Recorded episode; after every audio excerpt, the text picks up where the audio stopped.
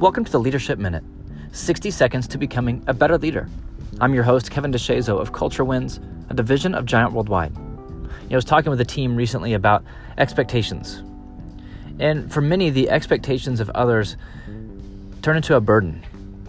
All right, this is certainly true in sports. You're trying to live up to the expectations of your fans, of the media, of all these outside voices. And when that's your reality, that becomes a burden. Right? It takes the joy out of the work, it takes the fun out of the work, and it makes everything just exhausting.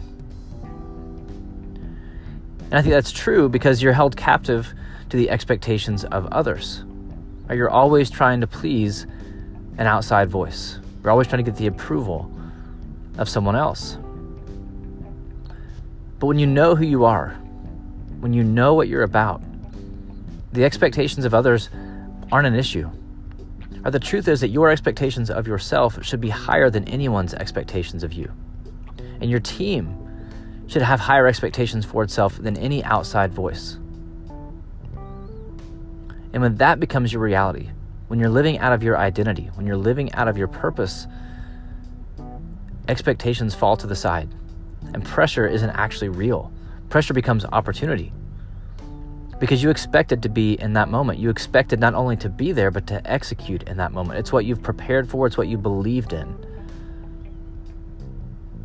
And so pressure becomes opportunity. But the challenge for us is to be secure and confident in who we are and what we're about and where we're going.